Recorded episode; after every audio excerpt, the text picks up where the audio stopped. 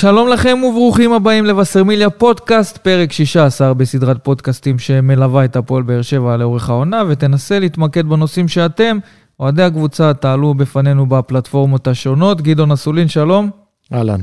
אז כן, אנחנו פותחים ככה בלי פתיח אה, רגיל, כי בסופו של דבר עברו ימים לא קלים אה, בעיר באר שבע, אז לפני הכל אנחנו רוצים אה, למסור את תנחומינו למשפחות הנרצחים בפיגוע המזעזע ביום שלישי האחרון כאן בבאר שבע. מסע רצח באמת איום ונורא שגדע את חייהם של ארבעה אזרחים תמימים, ימים מאוד כואבים בעיר באר שבע. ממש ימי אבל כאן. דוריס יחבז, הרב משה קרביצקי, לורה יצחק ומנחם יחזקאל, יהי זכרם אה, ברוך, פשוט אה, כואב הלב.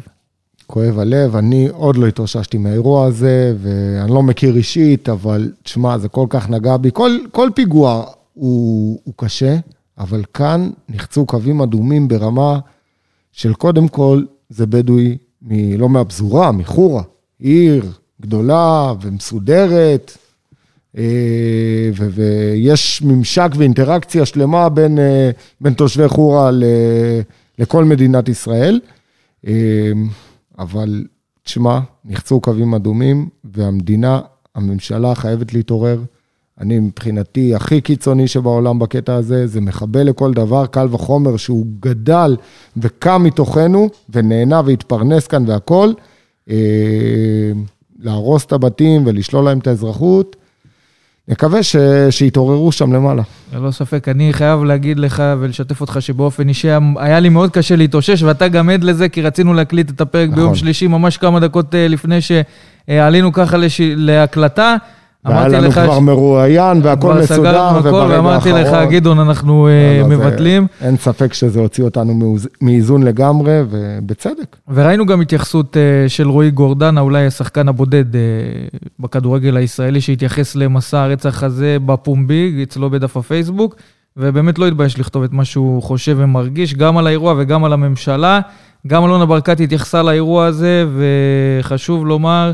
שבעיר כמו באר שבע, אתה יודע, כל אחד מכיר את השני, בסופו של דבר הכל מתנקז ואתה מתקשר לאנשים, כל אחד כזה מכיר את האי וההוא, ומכירים כן, את המשפחה. כן, כן, כן, ואתה שומע פה... את הצירופי מקרים שהפרמדיק הגיע, וזה מכיר את זה, וזאתי בכלל באה לחגוג יום הולדת. ו... מזעזע. זה באמת uh, קשה, אבל אנחנו צריכים לעשות גם uh, את המעבר הזה, עד כמה שהוא קשה. בואו נסכם את המשחק. מול מכבי נתניה. הפועל באר שבע אה, אירחה בשבת האחרונה את מכבי נתניה באיצטדיון טוטו טרנר במסגרת המשחק הראשון של הפלייאוף העליון אה, בליגת העל, שנפתח אה, ברגל ימין מבחינתנו ניצחון 4-1 משערים של מרטינס, שער עצמי של גנדלמן, אספריה ורועי גורדנה אה, סגר את הסיפור בדקה ה-90. מבחינת התוצאה אפשר לחשוב שהכל היה ורוד, אבל היו גם כמה נקודות שהפועל באר שבע תצטרך לקחת אה, ולתקן לקראת ההמשך. קודם כל, התוצאה לא משקפת, אמרנו את זה גם בסיכום משחק, התוצאה זה מי שהיה במשחק, מי שראה את המשחק, אז אה, זה לא משחק של 4-1, אה, אבל מצד שני, הפועל באר שבע ניצחה והיא עשתה את העבודה, וזה משחק, אני אמרתי את זה ואני עומד מאחורי הדברים, מבחינתי, מכבי נתניה, זו אחת המשוכות הכי קשות בפלייאוף הזה. אה, קבוצה שגם אין לה הרבה מה להפסיד, באה ונותנת את כל כולה. ולוחצת אותך גבוה, וגם בפיגור של 2-0, יורדת למחצית, חוזרת ועולה כמו אריות למחצית השנייה, ובאמת באמת עושה לנו חיים קשים. עכשיו, מחצית ראשונה, אני חושב שבאר שבע שיחקה טוב, באר שבע יצא, באר שבע תקפה, באר שבע יזמה, אה, ראינו קצב גבוה של שתי הקבוצות, עוד פעם, אבל מבחינת מצבים, באר שבע יכלה כבר במחצית הראשונה לסיים כן. בתוצאה כבר יותר גבוהה. סיימנו עם שני שערים ברשת של נתניה, כשהיה גם את המצב של אה, ניקיטה רוקאביצה, שסידר לעצמו ככה מצב קורץ כן, מול דני כן. עמוס, אבל בסופו של דבר נכון, וגם לפני היה נגיחות ליד, והיה, אתה יודע, היה, היה משחק, היה משחק, הייתה אווירה, ובאמת, אני, אני מאוד נהניתי באותו ערב. אה, במחצית השנייה התחילה עם אה, החמצה לא, לא פחות גדולה של אספריה. כן, אה, ו- מול ו- שוער. אז אתה מבין, אז אתה, אתה אומר הגול של רוקאביצה, הגול של אספריה, ואז אתה יכול בכלל להגיע, להגיע לתבוסה לטובת הפועל באר כן, שבע. כי אם אתה שם את ה-3-0 עוד לפני שאתה סופג את השער, אז אתה שובר חד- מנטלית חד את השחקנים של משמעית, נתניה. עצם העובדה שהחטאת שם, והם אה, אה, עם הרבה אומץ, הרבה תעוזה, יצאו קדימה והצליחו ככה כן אה, לצמצם, וכבר זה היה נראה שבאיזה שם... היו דקות טובות של אה, נתניה במחצית השנייה, הם השתלטו עד מגרש, על אה, מרכז המגרש, ובאמת הצליחו ללחוץ אותנו. אה, בסופו של דבר, הפועל באר שבע עומדת כאן בעוד מבחן קשה, במשחק רביעי ברציפות, מאז שאליניב ברדה לקח את המושכות, ועושה את זה בצורה טובה מאוד. ואפשר יש- להגיד שזה... אה, יש ממה להיות מרוצים. ואפשר להגיד שזה משחק בסימן 4 של הפועל באר שבע. קודם כל, ארבעה שערים אה, כבשה הקבוצה בפעם הראשונה בליגה העונה, ובכלל, אה, מאז הניצחון אה, על ורוצלב אה, באמצע אוגוסט, זה לא קרה מבחינה התקפית, אז יש פה איזה משהו שבהפועל באר שבע כן יכולים לקחת להמשך, כי הצליחו לכבוש בסופו של דבר ארבעה שערים. גם הניצחון אה, הרביעי בעידן אה, אליניב ברדה על הקווים העונה, יש לו 4 מ-4, 100 אחוזי הצלחה. שזה אמה יעמיק, קצת נכון. ראינו את ה... ראינו את התגובות של חלק אמה, מהעיתונאים, אמה, אז אה, מבחינת... ו- וארבעה קשרים שהבקיעו במשחק הזה, שזה גם מטורף, ואמרנו בכלל שעצם העובדה שמעבר לזה ששחקנים התעוררו וחזרה להם, להם חדוות המשחק, והאור ככה התחילו לחייך ולשחק כדורגל, וכל התשוקה וכל הביטחון, באמת הכל ביחד חזר, עצם העובדה שהם מעורבים גם בשערים, גם מבקיעים, גם מבשלים, אה, אם זה רועי גורדנה, ואם זה אספריה, שמאז המחזור נגד מכבי תל אביב לא כבש, ו... ו... ומרטינס, באמת, כולם כאן חוזרים לעניינים, וזה סופר סופר חשוב. יוספי, באמת, שחקנים שכבר אפשר להגיד, די ויתרנו עליהם, די התרגלנו שהם לא שם, ופתאום הם נהיו מרכז הבמה מבחינת אין ספק. בוא. בוא נתייחס על, לחלק מהדברים שקצת אה, פחות עבדו להפועל באר שבע במשחק הזה. דיברת על ההבדל בין המחצית הראשונה אה, לשנייה. בוא נדבר אולי לטעמי שני החילופים של אליניב ברדה, שאולי ככה קצת פחות עבדו להפועל באר שבע, וראינו את זה גם מבחינת נתונים שניכנס אליהם בהמשך. אז בדקה 46, החילופים של אה, אליניב ברדה התחילו, אספריה במקום מיכה, אבל אז הגיעו, כמו שאמרתי, שני החילופים אה, שהתכוונתי אליהם בדקה ה-61, אה, של קלטינס וגורדנה במקום תומר יוספי ומרטינס. חילופים שדי פגעו בשליטה של אה, הפועל באר שבע במשחק, בעיקר במחצית השנייה, מאז שהם אה, קרו. אני, אני לא אם רואה את במח- זה ככה, אז אני לא אני רואה את זה גם, ככה. גם את הנתונים אני אתן לך, אם במחצית הראשונה החזקת הכדור שלה, במשחק הייתה 56-44 לטובת אה, מכבי נתניה באחוזים, אז במחצית השנייה הדומיננטיות של מכבי נתניה הייתה מוחלטת, חד משמעית. 68 לעומת 32 לא, אני מדבר של על הפועל באר החילופים. זאת אומרת, מבחינת שליטה במשחק, מכבי נתניה הייתה הרבה יותר דומיננטית במחצית השנייה מאשר במחצית הראשונה, בעיקר ברור, זה- אולי זה- בגלל זה- החילופים האלה של זה היה בולט ברדה. לעיניים גם בלי הנתונים, אבל רגע, שנייה, בוא נחזור. מתי החילופים בוצעו? אני מדבר על, על 61. קלטינס. ו... זה אומר 61, זה אומר 17 דקות במחצית כבר משוחק. כבר את המחצית הר- השנייה פתחת בדקות של אה, די בלבול, אפשר להגיד. אתה יודע, היה איזה עניין, תחושה של בלגן כזה ומשחק לא מסודר מצד הפועל באר שבע, ומכבי נתניה באמת אז אני אומר, שיחקה ב- פעם, ב- את- בצורה אנחנו- של לבלגן את אנחנו- המשחק, כן, אה, ואז אליניב ברדה הגיב עם אה, החילופים, אבל לא- לא עבדו. גם אה, יוספי, שבאמת היה במשחק, אה, עוד אחד מהמשחקים הטובים שלו, אבל בסופו של דבר נגמרו לו הכוחות. בסופו של דבר הוא איבד שם את הריכוז, הוא איבד שם כדורים, הוא טעה בסגירות, ראו את זה, פשוט היה באפיסת כוחות, היה נדרש ו- ו- ו- ואפילו כמה דקות קודם להחליף אותו. אה, וגם מרטינס, כמו שאתה אומר, מהרגע הראשון, מההחמצה של אספריה, אנחנו ראינו שם שינוי מגמתי במגרש ואנחנו ראינו השתלטות אה, בצורה מאוד מאוד מסיבית עד כדי כך שהשחקנים של הפועל באר שבע אפילו נבהלו, נלחצו ועל סף הנבהלו מ- משחקני מכבי נתניה וה- וה- והם צמצמו את התוצאה ויכלו גם להשוות. אליניב ברדה רצה לחזק את האמצע, הכניס, לפעמים אתה רואה את ההשפעה באופן מיידי ולפעמים אתה לא רואה אותה. שורה תחתונה, גם עם הרבה מזל, אבל גם עם עמידה נכונה מאחורה, בסופו של דבר אתה מסיים את המשחק הזה עם 4-1. אחרי החילופים שעשו, רועי גורדנה מכניס את הרביעי. אה, קלטינס, לא, לא הרגשתי אותו יותר מדי מהרגע שהוא נכנס. לפעמים אתה מרגיש, כמו, שאתה, כמו שאמרתי, שהאמצע הולך לאיבוד ואתה כן רוצה לחזק אותו. ושניים כאלה, גורדנה כמו קלטינס, קלטינס. קלטינס קודם כל זה שחקן שיכול לחזק מבחינה פיזית. למרות יכול... שהוא לא היה, די לא היה קיים. אמרתי, קלטינס לא הרגשתי, אה, וגם גורדנה לא הצליח לסגור עכשיו את האחורים, כי המגמה המשיכה, אבל בשורה התחתונה אנחנו מסתכלים ואת הכסף סופרים במדרגות. אגב, בצוות המקצועי אומרים, משתפים אותנו בחלק מהשיקולים, שבעניין תומר יוסף הרגישו תחושה של עייפות אצלו, ובגלל זה החליטו שהוא זה שיהיה מוחלף. ולגבי מרטינס, אה, סחב פציעה עוד מהמשחק הקודם, לא רצו לקחת איתו סיכונים. כן, וגם, כן. אני, אני חושב ש, שאנחנו באמת בתקופה מאוד מאוד מסיבית. הפלייאוף הזה הולך להיות טירוף אחד גדול. כל משחק הוא באמת כמו גמר גביע. אני חושב שצריך תמיד להסתכל ולדעת גם איך משמרים את השחקנים ואיך מחלקים את הכוחות, אז אה, לגיטימי וזה נכון, כל עוד יש לך גם אה, סגל רחב ו... מה שכן, החילוף של אה, ברדה רותם חתואל במקום ספורי בדקה 77, בתוספת ההרחקה של שחקן נתניה בדקה 82 אחרי מרפק על ויטור. כן תרמו למשחק ההתקפי של הפועל באר שבע, וגם ראינו את נתניה יותר מהמרת על התקפה גם בעשרה שחקנים, בסוף הם שילמו על זה במזומן, מה שנקרא. חד משמעית, ורותם חתואל באמת, אה, כבר נגמרו המילים, כי כל פעם שהוא נכנס למגרש בתור מחליף, אני מציין, כי זה שחקן שכנראה זה הייעוד שלו, לפחות כרגע בסגל של הפועל באר שבע, כל פעם שהוא נכנס והמשחק קצת נרדם, או הולך אפילו למגמה שלילית מצד, מבחינת הפועל באר שבע, השחקן הזה יודע לעשות את הפעולות הנכונות, יודע לבוא ולשחק את המשחק המשוחרר שלו, יש לו טכניקה, יש לו ערמומיות במשחק, והוא עושה את הפעולות, ופעם הוא מביא בישול, ופעם הוא מביא גול, ופעם הוא מסכן את השער, אבל הוא מזיז דברים והוא משנה דברים. דיברת על ההחמצות של אה, אספריה ורוקאביצה במשחק הזה, שאולי היו משנים את התמונה אם זה היה מסתיים בשער עוד לפני השער שספגנו. אה, ומשהו קצת אה, מוזר לי אצל רוקאביצה, כי אתה יודע, דיברנו, היה לו תקופה קצת פחות טובה, ואז הוא החזיר לנו עם צמד שערים והשתיק אותנו. אולי צריך לדבר על זה גם הפעם, כי יש משחקים שכל מצב שהוא מגיע אליו, מסיים אותו בחדות ברשת, ויש משחקים שהוא מגיע למצבים קורצים והכדורים לא מדויקים. נכון, אבל זה בן אדם, זה לא רובוט. רוקאביצה זה לא רובוט.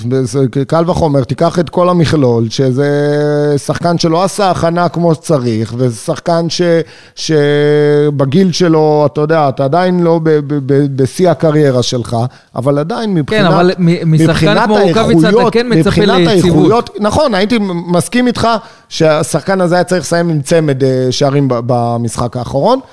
עדיין, זה, זה בסופו של דבר בן אדם וגם חלוץ, לפעמים אתה טיפה מרוכז אה, או, או חוסר ריכוז, או לפעמים אה, אתה לא בא חד למשחק או לא נכנס כמו שצריך למשחק, ואז בסופו של דבר גם זה בא לידי ביטוי בהחטאות האלה ובדברים הקטנים, או להקדים את הבלם במאית השנייה, ובסדר, צריך לקבל את זה, אי אפשר על כל משחק אתה יודע, לבוא ולערוף את הראש, להגיד לא, חלוץ. לא, לא לערוף את הראש, אתה יודע, אבל קצת, כן, קצת עניין אומר, של אני, יציבות. אני אומר, הרמת ציפיות גם היא לפעמים אה, אובר. אני, אני חושב שהיום, עם התפוקה שקיבלנו עד היום מרוקאביצה, ומה שנקבל ממנו עוד, היא באמת מספקת אותי, ואני באמת באמת שמח שהחלוץ הזה נמצא אצלנו. והזכרת את ההחמצה של אה, אספריה, דיברנו על זה לאורך כל העונה, שמה שחסר לו זה הנגיעה האחרונה.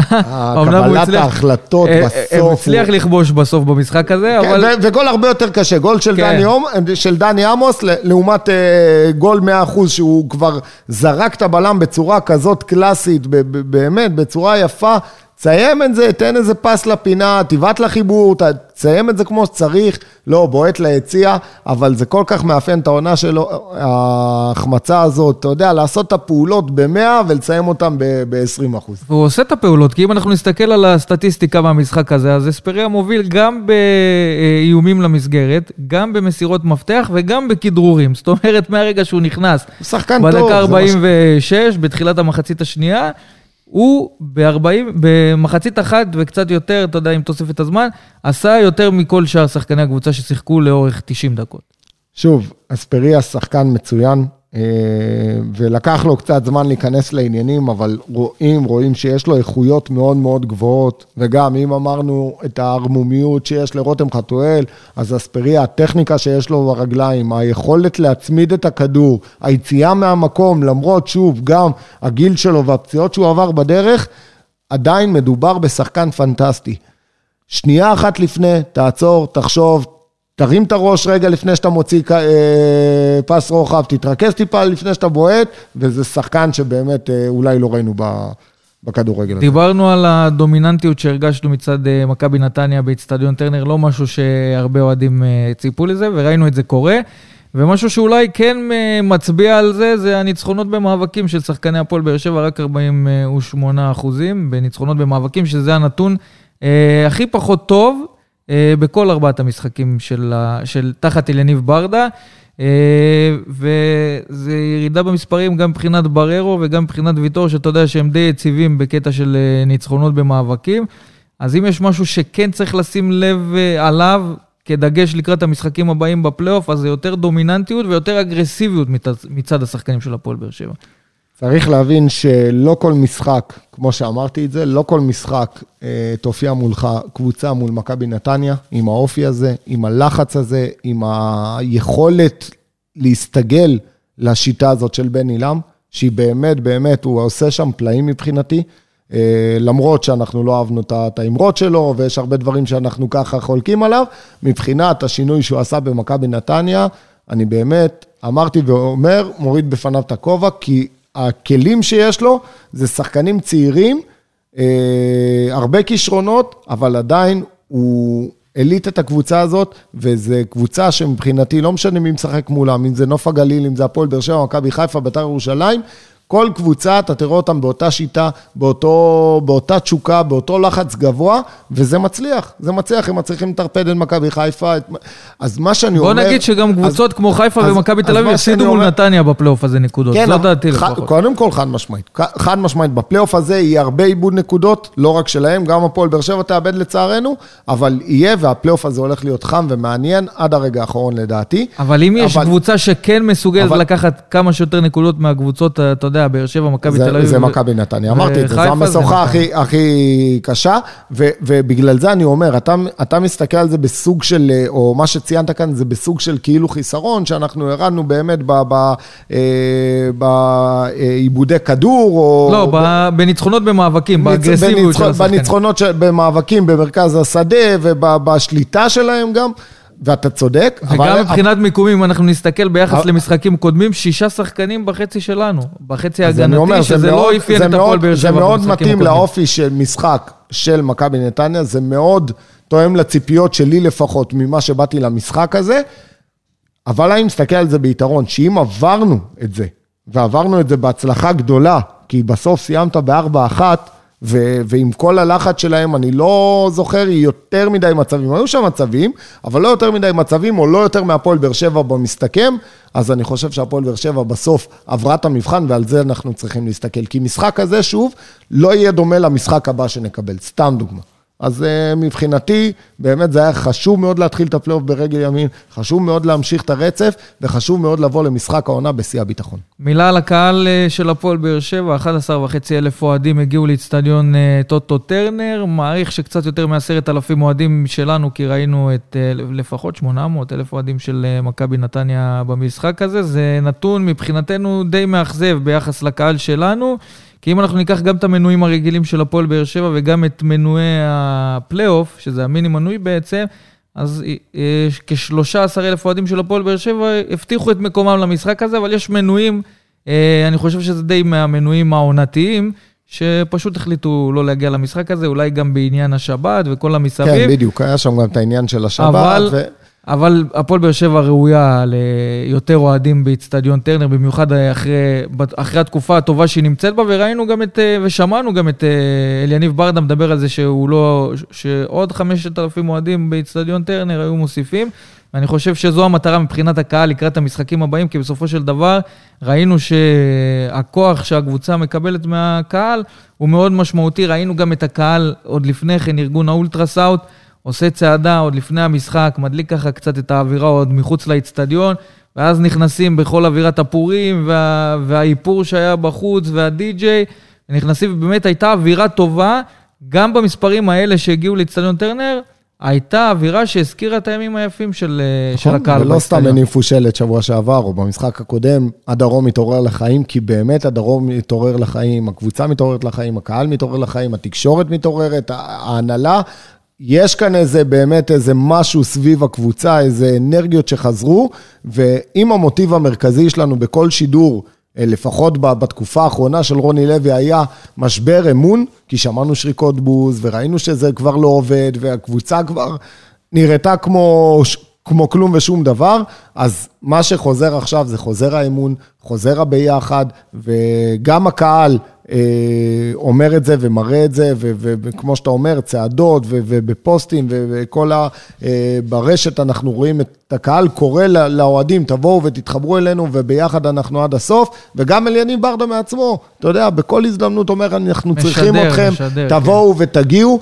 אה, לסמי עופר אני חושב ש... שימכרו כל הכרטיסים מן הסתם שיוקצו לקבוצה. הרבה מאוד תלוי מה יקרה בסמי עופר, לגבי המשך הפלייאוף ולגבי הכמויות שנראה בטרנר. טוב, על אה, סמי עופר עוד נדבר בהמשך, אם לא בפרק הזה אז בפרק הבא.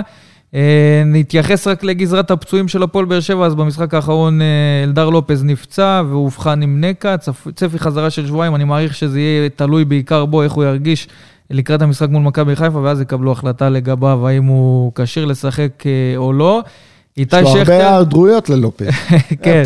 פצוע וצהובים וחולה קורונה, והוא לא חולה קורונה, אבל חושבים שהוא חולה קורונה, כן. וכל פעם יש לו... וגם ברמה המקצועית, אתה יודע, התחיל טוב מבחינת כל מה שהוא שידר פה, הביטחון וכל הזה, אבל אנחנו לא רואים איזה שדרוג אה, מקצועי יוצא לא, דופן כשחקן לא. זר שמגיע לפועל באר שבע. לא, זה לא קורות, בוא כן. נגיד, וזה לא מה שפיללנו בהתחלה, כי ראינו שחקן באמת שמגיע עם אנרגיות ושורף את הקו מהמשחקים הראשונים, ומרים כדורים, ומכניס לאזורים המסוכנים, ובאמת אמרנו, וואו, כמה זמן לא ראינו מגן שמאלי, תוקף, בהפועל באר שבע, ש, שבאמת בכושר מטורף.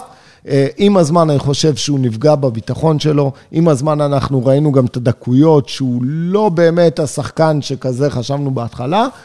עדיין הוא, הוא מגן טוב, אני חושב שברדה החזיר לו המון מהביטחון.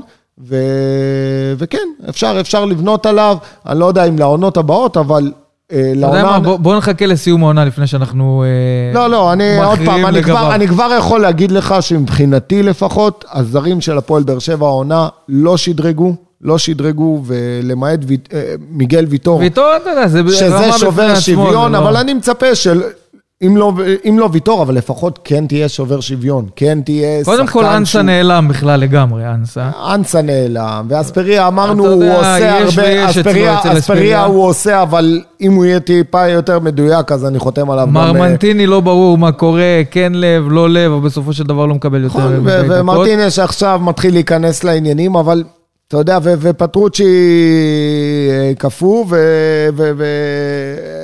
ואלדר לופז אמרנו כבר שזה... הייתה פעם פרסומת, זה טוב אבל לא מצוין, אז אפשר כן, להגיד כן, שהזרים כן, של הפועל באר שבע הם בסדר. אין כאן את ה... אבל לא האליטה. אין כאן את השוני, אין כאן את הלבלוט מעל, אין כאן את הלסחוף, וזה מה שאתה מצפה מזר בסופו של דבר. ללא ספק. רק נמשיך את אה, עדכון הפצועים. שכטר נתנו לו לנוח אה, במשחקים האחרונים, כי לא רצו לקחת סיכונים, רצו לשמור אותו, אתה יודע, להרוויח אותו במשחקים הבאים. כשיהיה כשיר אה, במאת האחוזים, אז יהיה מעניין לראות אה, באמת אם הוא יחזור לעניינים מול מכבי חיפה, אבל יש עוד זמן. גם הוא, כמו לופז, כמה ימים לפני המשחק החליטו לגביו, ואיתן טיבי, שהיה עם איזה רגישות אה, בשריר, צפוי להיות כשיר למשחק הזה, אז מבחינת הפצועים, הפועל באר שבע כרגע, יכולה להיות די אופטימית, כי יש עוד זמן, אולי מהבחינה הזאת הפגרה באה די טוב, אבל מבחינות אחרות, כמו שחקנים שיוצאים לחופשה כרגע, ואתה יודע, היה רצף של ניצחונות, והכל פה התחבר, אז עכשיו יצאו כמה שחקנים לחופשות בדובאי, חלק מהזרים יצאו לחופשות משפחתיות, יחזרו לפה, יצטרכו לאסוף אותם, ו... אני, ולבוא מרוכזים לקראת המשחק. אז אני חושב שזה... אם אני מוציא רגע את, ה, אה, את העניין של הקורונה, שחלילה מישהו מהם ידבק, ואז יש כאן איזה סיכון באמת. אם אני מוציא את זה, אני חושב שזה מבורך. היה לך כאן פגרה של שבועיים, שבועיים פלוס, שבאמת רגע לפני משחק כזה טעון, רגע לפני משחק, באמת משחק עונה אפשר לקרוא לו, אז קצת לשחרר את השחקנים, לתת להם את הזמן הזה עם המשפחה. אני בטוח שאחד כמו ויטור שטס עכשיו לפורטוגל חוזר עם אנרגיות, אתה יודע, זה ממלא, אתה בסוף פוגש את המשפחה, את הדודים, את האחים, את החברים מהילדות, זה ממלא אותך, גם אחד כמו רוקאביצה, קצת לנקות את הראש מכל מה שקורה באוקראינה, כל הלחץ הזה, מכל ההחמצות, הכל בסופו של דבר מתחבר. זה, זה בני אדם, ו, והם כן, אין להם הרבה חופשים במהלך העונה, ורגע לפני משחק כזה חשוב, אני כן חושב שבמקום לתת להם כמה ימים של חופש, לא יקרה כלום. המשימה תהיה שכשיחזרו, לפקס אותם לקראת המשחק. יחברו אותם ויליטו אותם. אגב, אה, גם אה, ברק בכר, אה, בתקופה שלו, באליפויות, רגע לפני משחקים טעונים, היה לוקח, עושה איזה מחנה אימונים בחוץ, קצת מתנתק, היה הגבלה של טלפונים גם לשחקנים, ולפעמים השקט הזה וה, וה, והרוגע הזה לפני משחק לחוץ, חשוב מאוד. טוב, אז לקראת צמד המשחקים של נבחרת ישראל, משחקי הידידות מול גרמניה ורומניה, יש שלושה זימונים של הפועל באר שבע לנבחרת הזאת. קודם כל עמרי גלאזר. אה, אייד אבו עביד ורמזי ספורי על גלאזר, שמענו את אליניב ברדה מדבר במסיבת העיתונאים אחרי המשחקים האחרונים על כמה שהוא ראוי להיות אה, זה, ש... זה שיוזמן לנבחרת ישראל ולהימנות על סגל נבחרת ישראל.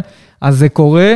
שאלה אם אתה רואה אפשרות שהוא גם תופס מקום בהרכב של נבחרת ישראל במשחקים הקרובים. בוא נתחיל מהסוף, אני חושב ששלושת הזימונים שציינת פה ראויים, שלושתם בעונה טובה, אה, שלושתם בסוג של פריחה.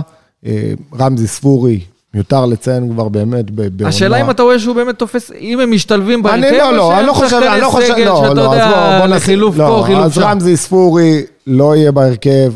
להשתלב אני די בטוח, במיוחד במשחק אה, ידידות. אז, אז רמזי ספורי ישתלב, לא, לא יפתח בהרכב, אני לא רואה את זה קורה. אה, איאד אבו עביד, גם, לא יודע, לא, לא, לא סגור על הסגל שם מבחינת הבלמים, אני לא, לא זוכר בדיוק את מי הזמינו, אבל גם לא בטוח. גלאזר, לעומת זאת, מבחינת הכושר של השוערים, אני חושב שכן הייתי הולך עם גלאזר, כי זה שוער שאתה יכול לבנות אותו לעתיד, לא רק בהפועל באר שבע, שוער שאתה יכול לבנות אותו לעתיד בנבחרת ישראל. הביטחון והשקט שהוא נותן השנה, מראה לך שהוא כבר בשל, והוא יכול באמת להציג ולהוביל את הנבחרת. ואתה חושב שפוליטית זה גם יקרה? כי אנחנו יודעים שרוב ההחלטות בנבחרת אה, פוליטיות לכאורה, כן? אני יודע, יש שם שינויים עכשיו, הביאו את בניון. אני, אני רוצה להאמין ש, שהדברים, למרות שהם בטוח לא נקיים, אבל אני רוצה להאמין שהדברים הם מקצועיים. ואם אתה מסתכל מקצועית, אני עם יד על הלב, לא כזה מחזיק מאופיר מרציאנו. בסדר, שוער. נחמד, היו לנו הרבה שוערים כאלה בעבר. כן הייתי בונה... שוער שני גם, צריך להגיד. כן, כן הייתי בונה כאן אה, שוער לעתיד. משחקי ידידות זה, זה, זה לפחות, אם לא את שניהם, לפחות באחד, תיתן לו את הפלטפורמה הזאת, תן לו את האופציה הזאת, כן להרגיש שייך, כן להרגיש זה, ותראה אם הוא עומד בלחצים. תן לו אפשרות להוכיח שהוא ראוי, כמו שקרה כאן. תן לו, כי באמת הוא נותן עונה מדהימה. עונה באמת אה, יוצאת מן הכלל של גלאזר, מתמודד אה, בגאון מול אה, שוער, שהוא גם שייך לסגל הרחב של נבחרת ישראל, אריאל הרוש, אמנם לא זומן הפעם, אבל עדיין ההתמודדות עם אחד כמו אריאל הרוש, היא לא התמודדות פשוטה, ועמרי גלאזר באמת, כל מילה שנגיד אה, תגרע ממה שהוא נותן על הדשא העונה. טוב, אז דיברנו קצת על השוערים שזומנו לסגל נבחרת ישראל, ובפינת האורח שלנו הערב, גם שוער, גם אחד כזה שאנחנו אה, אוהבים ברמה האישית, וגם אחד כזה שעשה דברים יפים כאן בהפועל באר שבע. בן אדם ענק מעל הכל. דודו גורש, אהלן, ערב טוב. ערב טוב. תגיד, אני, אני רוצה לשאול אותך ברמה האישית, כי אתה יודע, אה, דיברנו לפני כן וקפצת לי ככה בפייסבוק בעניין הפוסט שלך על בר-לב, השר לביטחון פנים במדינת ישראל, וזה משהו שמתקשר למשהו שקרה כאן אה, בימים האחרונים אה, בעיר באר שבע. תשתף אותנו באמת כמה נחשפת לסיפור ומה אתה חושב על מה שקרה כאן. תשמע, קודם כל עצוב מאוד שישבתי בבית, ראיתי את הפיגוע ופתאום אתה רואה את כל המקומות האלה, אתה יודע, שאתה בעצמך, אני, הילדים שלי, אשתי, היינו שם על בסיס כמעט יומי. אה, וזה נוגע בך, תקשיב, זה, זה לא קל לראות את זה, מקום שהיה בית שלך. אה, עצוב מאוד. חבל ש... חבל באמת שזה קרה, חבל שאנשים לא הצליחו לעצור את זה הרבה לפני. אה, עצוב שהלכו ארבעה אנשים. עצוב מאוד. כן. ו- ולא רק זה, מגיע בן אדם במעמד בכיר כביכול, ולוקח את זכות הדיבור בהלוויה שה- שהמשפחה עוד אה, מדממת ו- ו- וכואבת ו- ושבורה ומרוסקת, ו- וזורק שם מילים שלא קשורות לאוויר, ועוד יותר תוקע סכינים בגב. המינימום תפתח כתבה בוויינט תדע על מה אתה הולך לדבר, אז ככה שאני מאוד מזדהה עם מה שדודו כאן העלה. באמת בושה למדינה. דודו במעבר... כן, שמע. כן, תשלים. לא, אם אפשר להתייחס, שמע, באמת, אה, אני לא אחד שכאילו מעלה פוסטים ודברים כאלה, אני לא זה, אבל זה כל כך כאב לי אה, לראות בן אדם ששר לביטחון פנים במדינת ישראל מגיע ל, ללוויה ועוד עולה להצפיד בצורה כזאת, זה עצוב מאוד, תקשיב, זה... אם אלה האנשים ששומרים עלינו, זה בושה וחרפה למדינה הזאת, מחטאנו. זה מה שאני אוהב אצל אה, דודו. כשמדברים איתו על משהו, אז הוא אומר את הדברים בצורה כן, נחרצת. ישר, בחור כמו, ישר. כן, כמו, ש, כמו שהוא חושב. אין דרך אחרת להגיד את זה, אני אומר לך את האמת, מה, מה אתה רוצה שאני אגיד? כל הכבוד לו. אני לא רוצה להתבטא במילים קשות, אבל... לא, ברור. אבל בוא, בוא נעשה מעבר אחד, אתה יודע, לא דיברנו הרבה זמן, אתה יודע, מהפעם האחרונה שהתארחת בטלגרם של וסרמיליה וככה דיברת עם אוהדים שמאוד אהבו את העניין הזה שהתארחת, וגם אתה אהבת, כי זה נמשך הרבה דקות מעבר למה שציפינו. תשתף אותנו קצת מה, מה קורה איתך בימים האלה. אה, בימים האלה אני מאמן שוערים, מאמן שוערים באחי נצרת, קבוצה מליגה לאומית, מאמין שאתם מכירים, ומאמן שוערים גם במחלקת הנוער של הפועל עכו, אה, וזה עיקר העשייה שלי כרגע, אימון שוערים. דודו, אנחנו ככה, מקודם אה, דיברנו, ובודה ככה שאל אותי על הזימונים של השוערים לנבחרת, הזימונים בכלל, אבל דיברנו רגע, התעכבנו על עמרי גלאזר.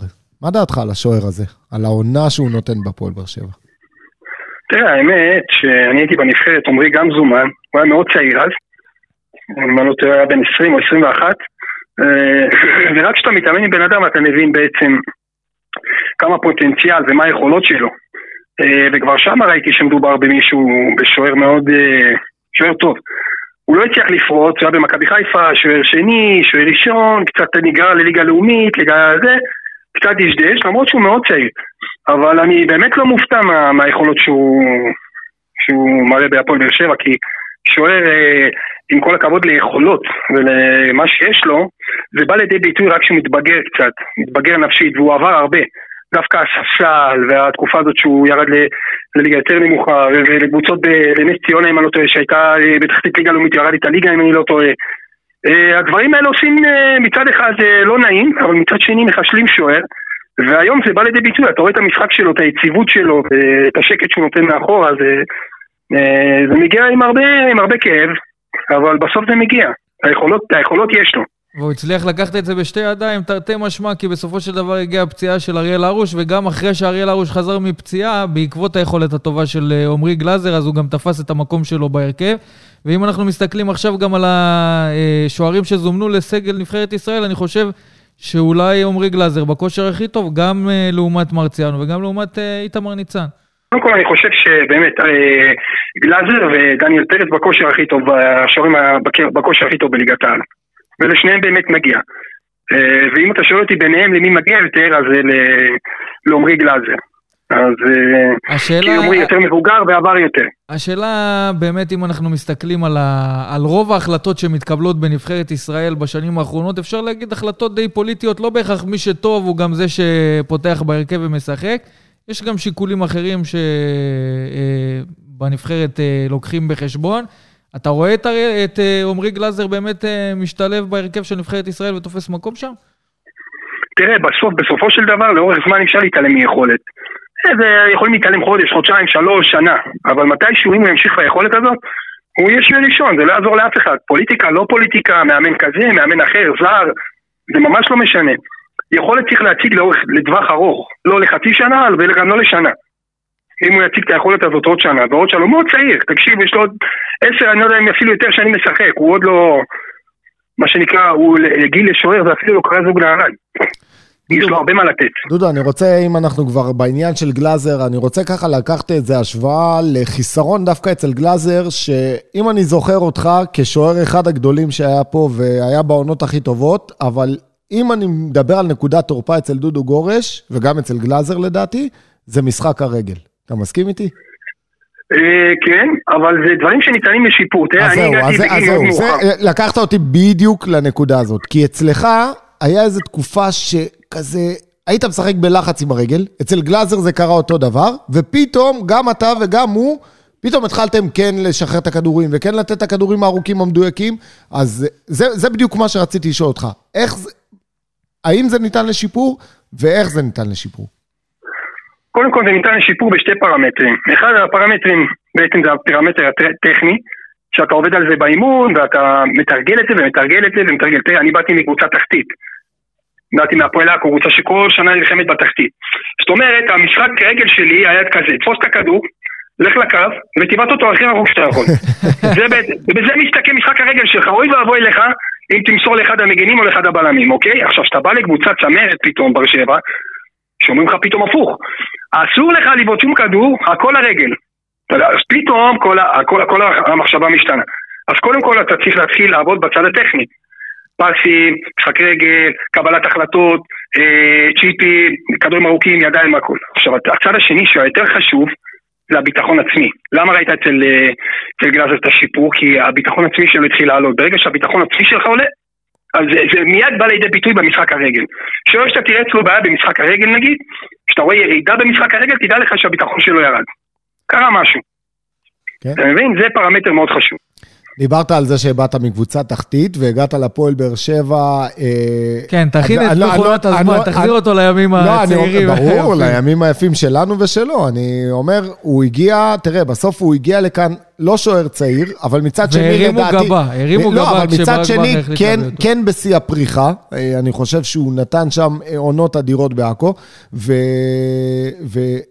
ואיך בסוף, שוער שהוא לא צעיר בגיל, מגיע לכאן, ועושה את הסוויץ' הזה, גם מעבר של המשפחה בגיל כזה, וגם, אה, אתה יודע, פתאום ממועדון אה, תחתית למועדון צמרת, שרץ על כל התארים ואירופה ו... תשמע, אני אגלה לך, אני אגלה לך סוד, שפנו לבאר שבע, הייתה לי הצעה, ואמרו לי, תקשיב, יש לך 72 שעות לחזור אלינו בתשובה חיובית או לא חיובית. זאת אומרת, הייתי חייב פתאום להחליט, עכשיו פתאום זה לא, זה לא שאני רק עובר קבוצה, כמו שאתה אומר, אני פתאום צריך לפנות לאשתי, להגיד לה, תקשיבי, תעזבי את העבודה, תוציא את הילדים מהמסגרות, אנחנו עוברים לבאר שבע, יש פה פתאום החלטה גם משפחתית. וזה, נגעת בנקודה אה, אה, מאוד חשובה. ההחלטה הייתה מבין, קשה, אז... אה, דודו? ההחלטה הייתה, לא אגיד לך שהייתה קשה, אבל הייתה מורכבת, כי אתה יודע, בכל זאת, אני... תראה, אני הייתי, כשפנו לבאר שבע הייתי כבר כמעט בן 35 בעצם, סיימתי את העונה בהפועל עכו, ובאמת, אני יכול להגיד לך שכבר חשבתי וואלה, אני נותן עוד שנה, שנתיים בהפועל עכו, פורש, נקבל תפקיד, אה, שם ראיתי את עצמי, ככה ראיתי את עצמי מסיים את הקריירה. כן. עוד שנה, שנתיים, ראיתי את עצמי משחק עד גיל 36. פתאום באים... היית שם סמל של עכו, מה? כן, היה הכל שם. כן, אני, בדיוק. פתאום באים חי מצה, משחקים לך בקופסה. כן. בדיוק. פתאום אתה צריך לשנות את כל החשיבה ואת כל הזה, ווואלה, אני, להגיד לך שאני מתחרט, אני לא. אה, באמת הצעד הכי טוב שעשיתי. אה, וואלה, תמיד אני אומר, קיבלתי מתנה מאלוהים, שמח שזכיתי, זה לא משנה באיזה גיל, שמח שזכיתי להיות ברגעים האלה, כי זה רגעים שכל כל שחקן חייב לעבור אותם בשביל להגיד שהוא שיחק כדורגל. רגע, וזאת הפעם הראשונה בעצם שהפועל באר שבע פונים אליך בקריירה? כי אנחנו שמענו עוד לפני כן, לא, הייתה פנייה. הייתה? תקשיב, הייתה פנייה, אם אני לא זוכר באיזה שנה, אני חושב שזה היה, אני חושב שקלינגר אימן. קלינגר פנה אליי. כן, זה פחות או יותר הזמנים ששמעו על ההתעניינות. כן, הייתה התעניינות, אני ורדי, רצו אותי ואת רדי מהפועל עכו, רדי שיחק איתי בעכו. עוד בתקופה ההיא? כן. כן, כן, כן. זה היה גם הפריצה של רדי.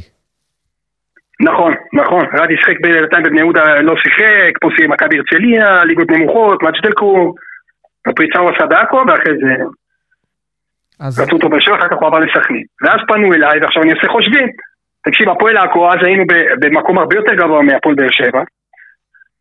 עכשיו אני אומר לעצמי, רגע, אני נכנס למקום, אם אתה זוכר את התקופה הזאת, בטח שאתה זוכר יותר טוב ממני, לא ימים יפים של הפועל באר שבע. נכון. כן. אתה זוכר את שער שתיים? אני זוכר את שער שתיים, שהייתי יוצא מהשער והייתי שומע את הקללות, והייתי שומע את זה, אני אומר לעצמי, רגע, עכשיו אני מעביר את כל המשפחה, אני מעביר את זה, בשביל מה?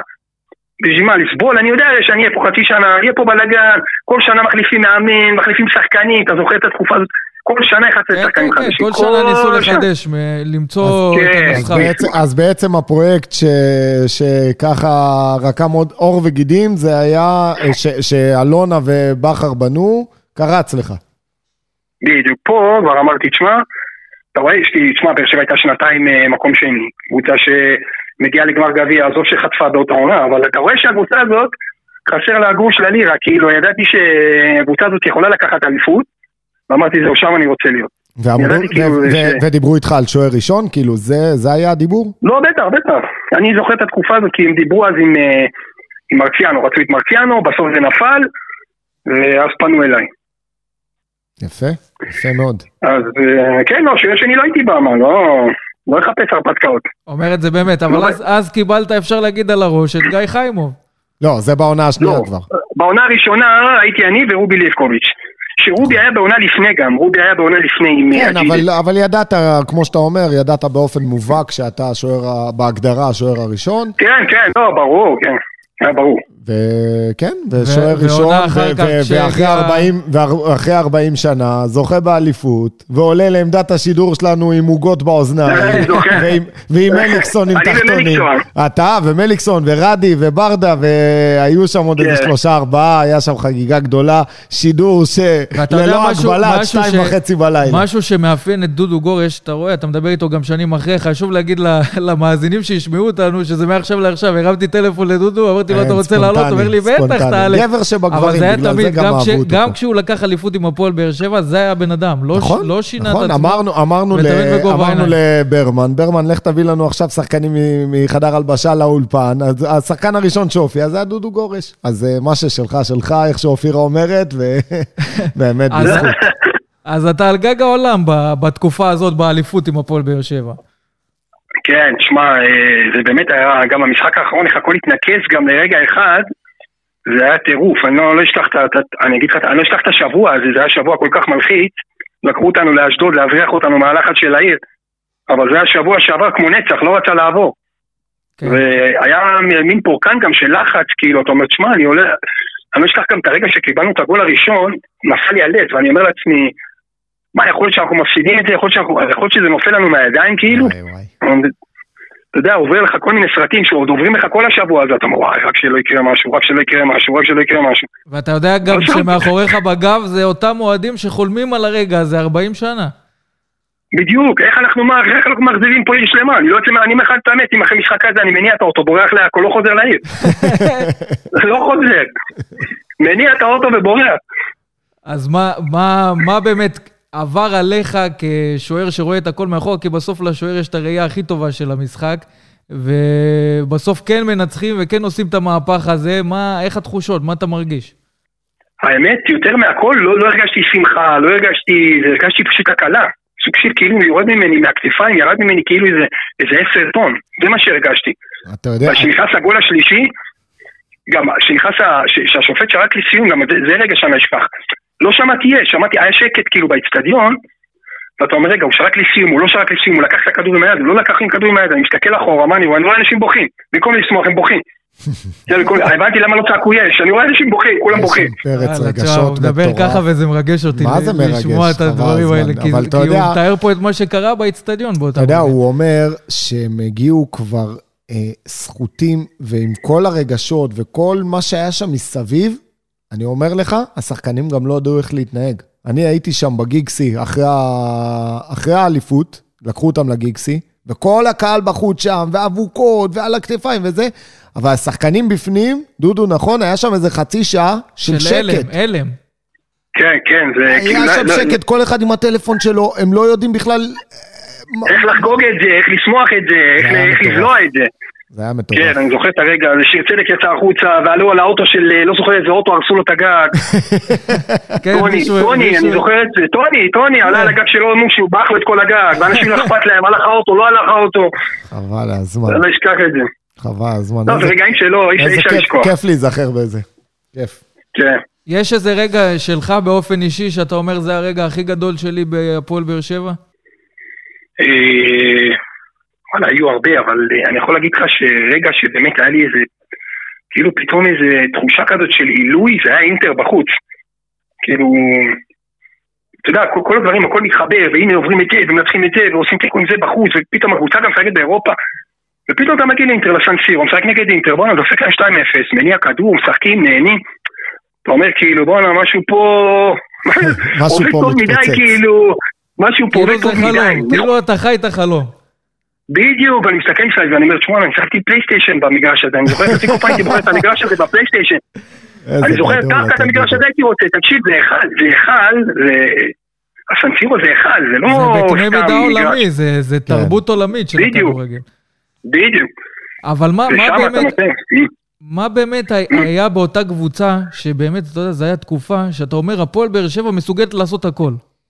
היה, היה חיבור, היה חיבור בין השחקנים, ואני חושב שגם כל השחקנים, כל החדר הלבשה בעצם, כל השחקנים, כאילו נתפסו בעצם ב, בבשלות, בבסיס שלהם. זאת אומרת, כל שחקן שהיה, תסתכל, אתה אומר, בואנה, תקשיב, זה השיא שלו. הוא פשוט בשיא שלו. מעבר לעובדה שכולם היו בעצם גם, אה, היה חיבור טוב, וגם, כאילו, תמיד תמיד היה למגרש 11 11 קפטנים. כאילו, בנשמה, בנפש, 11 קפטנים על המגרש כל הזמן. ואתה יודע, זה, זה, זה, ליכולת. יפה, זה יפה להגיד בשיא, כי אם אני מסתכל או על הנייר, או שבנו את הקבוצה, היו הרבה כאלה שאמרו דווקא בואנה, אבל מביאים כאלה שהם מעבר לשיא. דודו גורש, יכול להיות שהוא כבר מעבר לשיא, ורדי הוא מעבר לשיא, וברדה הוא כבר כנראה מעבר לשיא, ו- וויטורו לא יודעים איך הברכיים, ו- ואוגו הגיע לכאן כנראה כבר גמור. אתה יודע, זה כזה היה איזו תחושה, ואז באמת הייתה את ההתפוצצות הזאת, ש... קשה, קשה, קשה לשחזר את, ה, את הימים האלה, אם בכלל, אני מדבר, אה, אתה יודע, זה, זה שלוש עונות מטורפות, אה, במיוחד השתי עונות הראשונות, אבל באמת, היה חלום שמתגשם. כן, בדיוק ככה. אני זוכר, תמיד הייתי אומר לגיא וייזיל, המאמן שוערים, כל פעם שהם יוצאים למשחק, אני אומר, תקשיב, כל משחק פה, אנחנו צריכים לזכור אותו ולקשור אותו ולשים אותו בכיס, למה זה רגעים שלא יחזרו, תמיד אמרתי לו. אמרתי לו, תקשיב, כל מה שקורה פה עכשיו, מתישהו ייגמר. יש פה, יש פה תוקף מסוים. אמרתי לו, כל רגע צריך להכניס, לקשור אותו, להכניס אותו מאוד טוב טוב ללב ולסגור אותו, למה זה רגעים מיוחדים. זה לא רגעים סתם.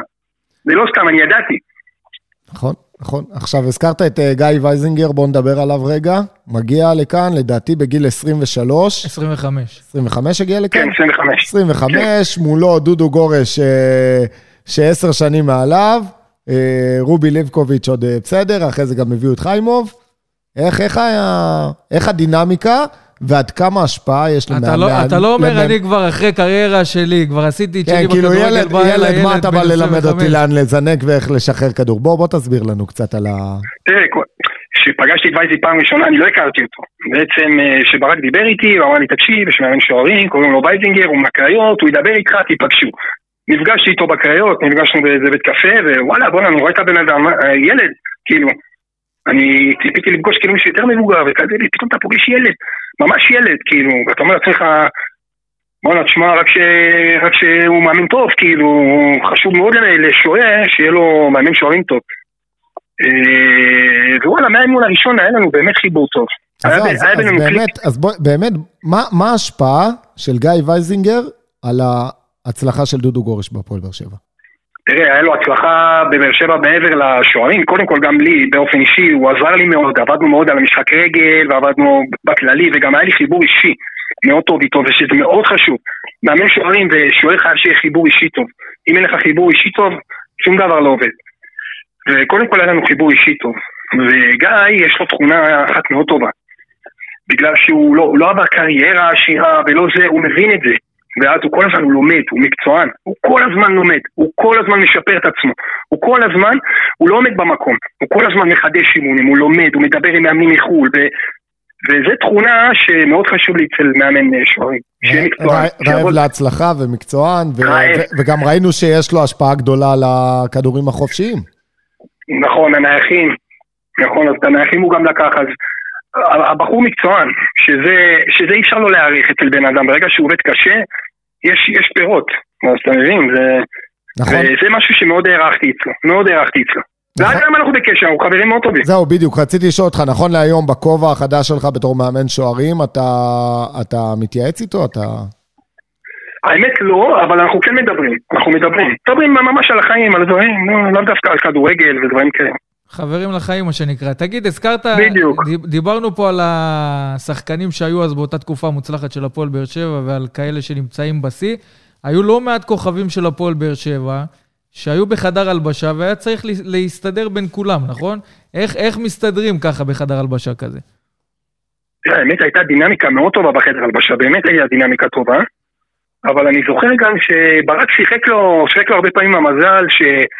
שפתאום בוזגלו היה תקופה שהיה קצת פצוע, ומליקסון היה תקופה שפתאום פצוע, ובאמת שיחק לו המזל ואז זה יצר חדר הלבשה בריא, כי ברגע שאחד יושב לשני על המשבצת זה באמת מייצר, אה, מייצר למאמן כאבי ראש. מצד שני אתה רוצה סגל רחב, ומצד שני, לסגל הרחב הזה יש מחיר.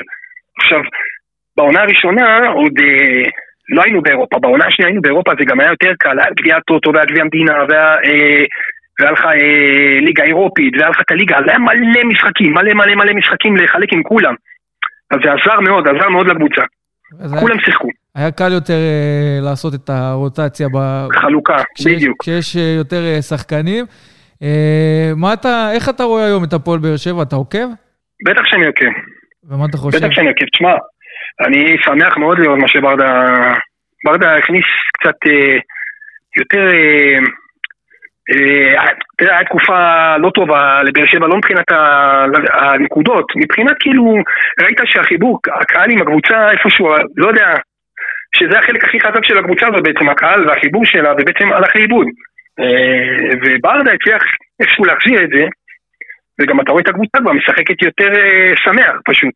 אז גם הקהל מעריך את זה. ואתה יודע, אני, כבר אחרי המשחק הראשון של ברדה בתפקיד, אז דיברנו על זה פה בפרקים שלנו, ואחד הדברים שאמרתי זה שברדה נולד מנהיג. ומנהיג, גם כשחקן הוא היה מנהיג, וגם כמאמן יש את הזהות הזאת של מנהיג, שאנחנו רואים שזה משפיע על השחקנים שתחתיו. ו... ויש לו השפעה מאוד גדולה על שחקנים. דיברנו כאן אה, לאורך העונה על זה שרותם חתואל היה פחות בעניינים, ותומר יוספי ורועי גורדנה, וכשהגיע ברדה באמת בפן האישי, היה לו חיבור מאוד חזק עם שחקנים, ככה שהוא הרוויח את כל שחקני הסגל הרחב של הפועל באר שבע, מה שלא היה לפני כן. כן, תראה, באופן טבעי תמיד כשמאמן חדש נכנס למערכת, אז כל השחקנים בעצם שהם ממורמרים, נקרא להם, ולא שיחקו ולא זה, פתאום הם קמים לתחייה. עכשיו אליניב הוא מתוך המערכת, אלי, אליה הוא, הוא, הוא, הוא, הוא מהבשר של המערכת הזאת, אתה מבין? הוא מהבשר של הפועל באר שבע. והשחקנים גם מעבר לעובדה שהוא היה פה אליל, הוא, הוא אישיות, הבן אדם פשוט אישיות, זה בן אדם שכיף ללכת אחריו, באמת כיף ללכת אחריו, זה כמו שאמרת, המנהיגות, הבן אדם מנהיג, לא יעזור כלום, אתה... ו, ו, ורואים את זה. אתה רואה את האפשרות שהוא מצליח להוציא איזה תואר העונה עם הפועל באר שבע? אה, תראה, לא יהיה פשוט, כי מכבי חיפה באמת אה, קבוצה טובה, אבל אה, נוצר פה איזה מומנטום שאם הוא ימשיך עד הסוף, אני קודם כל מחזיק אצבעות, אני, אני רוצה שבאר שבע תיקח את האליפות, מבחינת הרצון שלי. פשוט זה לא יהיה. עכשיו הם נכנסים גם לפלייאוף שכולם נפגשים, כולם מכבי תל אביב, ויש לך מאבקים עם מכבי חיפה, תשמע, אני חושב שהשבוע, השבוע המשחק נגד מכבי חיפה יסמן באמת לאן הקבוצה הזאת הולכת. וזה משחק על אה, שש נקודות, כמו שאומרים, הפסד שם, והדברים אה, נראים קצת אחרת מבחינת הפועל באר שבע? לא שש נקודות. אתה זוכר את המשחק שהיה לנו בעונה הראשונה בבלומפילד, שבלומפילד היה לנו כמו, אה, כמו סוג של... כמו לא, מקום מקולל כזה, כל פעם מגיעים, באר שבע מפסידה בדיוק. ואמרנו, תשמע, אנחנו חייבים לנצח במקום, אם אנחנו לא ננצח במקום הזה, לא ניקח אליפות. ואז הגענו לשם, ניצחנו 2-1, ושם התחילה הדרך לאליפות. אז גם פה, הניצחון על, ה, על ה, בעצם על האלופה הזאת שאתה הולך נגדה, יש לו משמעות מעבר לשלוש נקודות. כמו שאתה אומר, זה קודם כל זה שש נקודות, ומצד שני יש פה משהו מנטלי. אתה מעביר משהו, אתה מעביר מסר לקבוצה היריבה, ואתה מעביר מסר לעצמך. בעצם הקבוצה מתחילה להאמין בעצמה. כן, זה ביטחון מטורף שאתה יוצא איתו להמשך, ואתה מרגיש כלום לא יכול לעצור אותך כבר, וזה חשוב מאוד. ואתה יודע, כל הדיבורים ב- בימים האחרונים, בשבועות האחרונים, זה על זה שמכבי חיפה מסתכלת במכבי תל אביב. פחות עניין אותה הפועל באר שבע. לא באמת האמינו שאנחנו נאיים עליהם. תראה, מכבי תל אביב באמת אה, יצרה סוג של פתאום מלמטה, התחילה לתרומם, לתרומם, לתרומם ולייצר איזה איום. אה, ורק כשאליניב נכנס לתמונה בעצם, אז בעצם גם באר שבע פתאום התחילה להיכנס לעניינים. אה, אבל אני ידעתי ש... שבאר שבע היא זאת שתרוץ עד הסוף. אה, אני לא רואה את מכבי תל אביב חוזרת למרוץ. אה, למרות לא שמכבי תל אביב אי אפשר להספיד אותם אף פעם. זה מועדון שתמיד מתעורר לחיים. כן, אבל זה פער גדול מדי לפלייאוף. זאת אומרת, הם צריכים לנצח, הם נכנסו לפלייאוף שהם בעצם תלויים בעצמם. אתה מבין? כן, כן. עכשיו הם לא תלויים בעצמם, אתה צריך, הם צריכים לנצח את מכבי חיפה פעמיים. שזה לא כזה פשוט. לא, ברור, ברור. טוב, זה, זה, יהיה קרב, זה יהיה קרב מעניין עד הסוף, אבל דודו, אה, תשמור לנו איזה מקום בחומוסייה בעכו, נגיע לשם עם כל הציוד, נפתח איזה פרק ענייני על חוויות דודו גורש בהפועל באר שבע. אנחנו חייבים עוד פרק איתך, אתה בחור מרתק ואהוב בעיר, אז אה, בהחלט. תודה רבה. אולי גם נראה אותך כאן בעתיד, לך תדע, באיזה תפקיד מקצועי. דרך אגב, הייתה, הייתה, הייתה הצעה, אבל אה, משפחתית לא יכולתי לעשות את המעבר כרגע. מתישהו אני מאמין שאני אגיע לשם, אמרתי את זה יאללה, אז לאנשים במערכת. אנחנו רושמים. תשאיר לנו מקום במסעדה בעכו, זה... תפסיק כבר, אתה הוא בדודה לחומוס הבחור. חומוס איכותי, דודו מבין עניין. אה, כן? כן, אין בעיה. בעכו אין בעיה. נדע עם מי להתייעץ. דודו גורש, כן. שוער הפועל באר שבע בעבר ומאמן שוערים בהווה. תודה רבה שהיית איתנו ואנחנו נשתמע כמו. תמיד. תודה רבה. תודה לכם. צל"ש השבוע. טוב, בואו נעבור לכמה אירועים שמבחינתי צריכים וראויים לקבל אה, צל"ש כאן אצלנו אה, בווסרמיליה פודקאסט. אז קודם כל, אה, הצל"ש הראשון שהולך זה לשחקנים הקהילתיים של המועדון ולאשת הקהילה מירב בן עזרי. אנחנו יודעים על כמה אירועים שהגיעו אלינו כווסרמיליה, אז קודם כל הילד ינון מתל אביב, אם אתה זוכר את המקרה שהעלינו אצלנו בדף. שהגיע לאחד מ... ליום ספורט אה, בבית ספר בתל אביב, והחברים שלו ככה דרשו ממנו להוריד את החולצה וקצת הציקו לו, והוא חזר הביתה וראינו את הפוסט ששיתפה האימא לגבי מה שהוא עבר שם. אז שלוש דקות, אולי ארבע, מרגע פרסום הפוסט, שני אה, נציגים שונים מתוך המועדון פנו אלינו, אחד מהם אחראי על אה, כל מערכת השיווק וה accessories. כבר, בלי להתבלבל יותר מדי, שלח לביתו של ינון, מארז יפה ומכובד של אה, דברים שקשורים להפועל באר שבע, גם בירר לגבי השחקן שהוא אוהב, שזה מיגל ויטור, אז קיבל גם חולצה חתומה של מיגל ויטור, מדהים. ועוד כל מיני דברים מדהים. אה, שככה יעשו לו קצת אה, טוב על הלב. בנוסף, גם אה, אנשי הקהילה של המועדון הזמינו את המשפחה למשחק מול מכבי נתניה כאורחי כבוד, הפגישו את ינון יחד עם כל השחקנים של הפועל באר שבע, וגם זכו אה, להיות במשחק אה, ככה כהזמנה תראה, מטעם ואיזה- המועדון. איזה דבר גדול זה לקחת שזה ילד. שעובר עובר מפח נפש, ו- ואתה יודע, הדברים האלה בסוף זה צלקות אצל ילדים. זה דברים שאתה זוכר, או טראומת ילדות, או בסוף אתה זוכר את החוויה אולי הכי גדולה שהילד הזה עבר עד היום.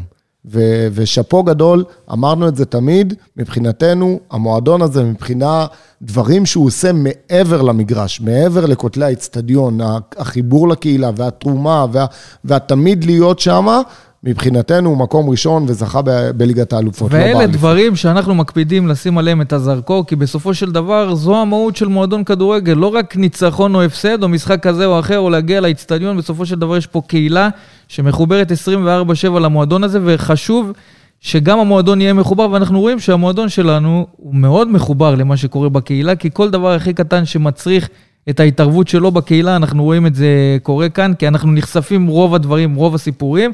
ואני אשתף אותך בסיפור נוסף. בהערה זה- קצת פמיניסטית מבחינתי, אני חושב שכל הדברים האלה זה בזכות זה שיש לך בעלת בית ולא בעל בית.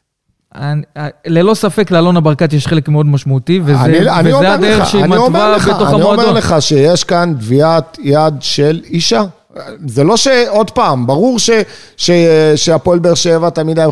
אבל לא ככה. לא ככה, לא לבקר בבתי חולים ולבקר ב, ב, ב, ו, ותמיד, ואתה רואה משלוחי מנות ותרומות, ותמיד, תמיד יש המון ים סיפורים מרגשים.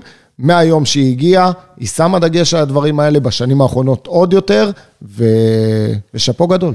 אין ספק, ובזמן מאוד קצר אנחנו מדברים על אותו שבוע, אז אירוע שני זה ילד שבמשחק מול נוף הגליל מקבל חולצה ממרמנטיני, יש שם איזה ריב או דין או דברים בין כמה ילדים, שבסוף החולצה נחטפת מהידיים שלו והוא אה, הולך עצוב ובוכה הביתה, הוא פונה למרמנטיני בעמוד האינסטגרם שלו, כעבור כמה ימים גוסטבו מרמנטיני מגיע עד לאותו ילד הביתה, ומעניק לו חולצה אה, חתומה שלו.